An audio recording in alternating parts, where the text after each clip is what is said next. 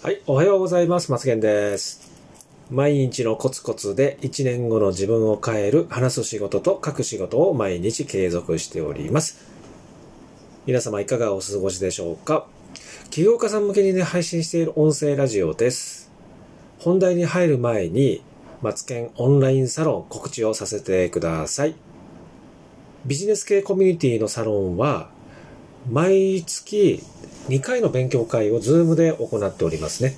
まあ、たまにね、オフ会とかっていうのをやる予定ではいるんですけど、まだね、この状況なので、ちょっとまだ開催は、えーされてないんですけど、いつかね、みんなでちょっとえーリアルで会って、ちょっと皆さんで交流を高めていきたいなとは思っております。えー参加者の方も、えーそのようなね、お考えを持っているということもね、え聞いておりますので、ぜひね、いつかはオフ会でもみんなで交流をしたいなと思っておりますのでね、今からとても楽しみでいます。はい。でね、参加する前は、なんかね、ちょっと参加しづらいなっていう感じはあると思うんですよね。私も多分、サロンに参加する側の立場だと、多分どんな方がいらっしゃるのかわかんないところには、なかなか参加しづらいとは思うんですけども、えー参加した後のね、皆さんの感想を聞いているとね、まあ、とても役に立つっていうか、と、た、ためになるとかね、そんなことはもう当然まあ皆さんおっしゃってはいただいてるんですけど、何が違うかっていうと、やっぱり、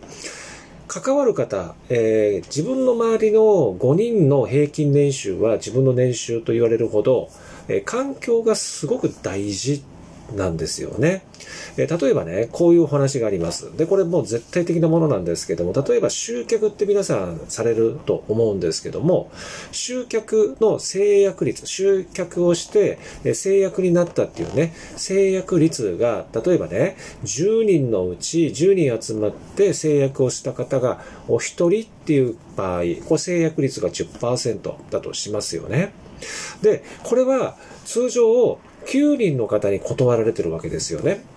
言い返してみると。そうすると、えーそれが一つの、まあ、あの、当たり前だということを思っている方々が集まった、例えば5人だったとしますよね。みんな普通に10人集まれば決まるのって普通1人ぐらいだよねっていう方々が5人いたとしたら、それが当たり前なんですよ。当たり前になってしまうっていう、そういう環境の話なんですよね。で、10人中8人決まるのが当たり前だと思っている人たちが5人集まったら、今日何人集まったって話だと、まあ8人、ああ、今日はでも7人だなとかってそういう話なんですよね。で、これ何を言いたいかっていうと、10人中1人しか決まんなかった人たちが、例えば10人中8人決まるよって話が耳にした場合、それって嘘でしょと思うわけなんですよ。いや、そんなことないよ。そんなはずないよと思うわけなんですよね。で、これを何を言うかっていうと、基本的に10人中8人集まることが嘘だと思っているこの言葉の裏には10人中8人集まるっていうこと自体を知らないんですよね。で、知らない人の中にいるということと知っているっていう人の中にいること、これもう絶対的な違いがあるんですよ。これを数字で表すと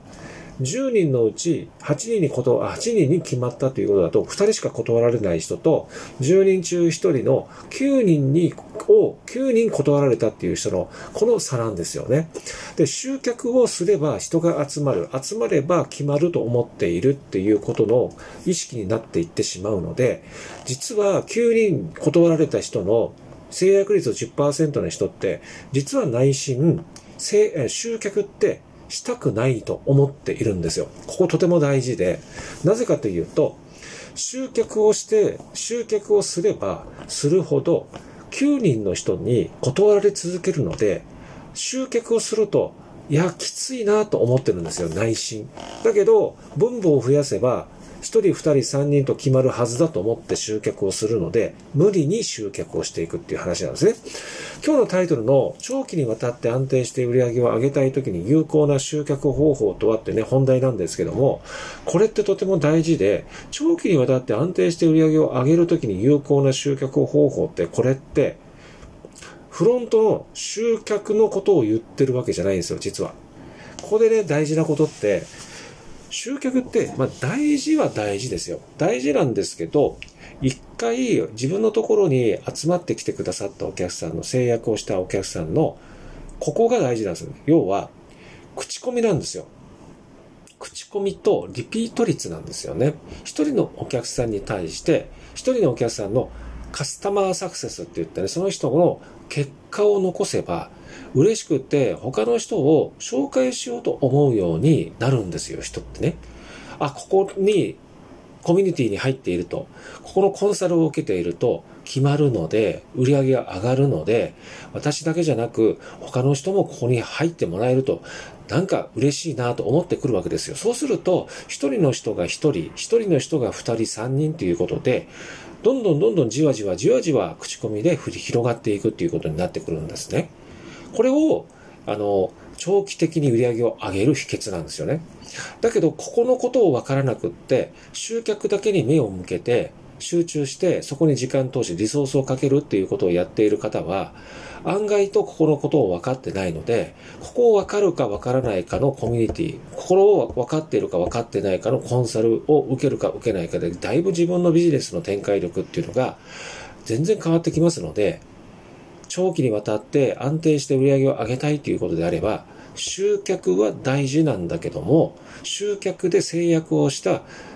結果を残した人をどんどんどんどん育てていくっていう、そういった考えにシフトしていくっていうことがとても大事だというお話です。これはね、分かっているようで分かってない方が多いので、集客は大事だよということで、集客ばっかりやっているところのコミュニティ、集客ばっかりリソースをかけているところにいる環境の中で集客ばっかりやっていても、なかなか疲弊するビジネスモデルの展開に陥ってしまうっていうことがありますので、ここを大事なところをちゃんと見極めるということが大事だと思っております。ということで、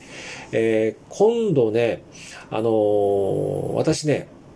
えー、ランディングページっていうのを作り方っていうね、えー、ホームページ、ウェブサイトね、まあ、要は LP なんですけど、これの作り方のね、えー、テキストをなんとリリース今月1月にすることが決定しました。で、この放送を聞いてくださってる方々に向けて、えー、プロフィールの、えー、ところにリンクを貼ってね、LP、ランディングページの作り方のテキスト、要するに教材ですね。それをもう作りましたので、もしね、ご興味ある方は、えー、覗いてみてください。もちろん、この放送で、えー、リリースの時の、えー、放送はしたいと思いますので、よろしくお願いいたします。ということで今日はこういった放送で、またの放送を楽しみにしてください。はい、それではバイバイ。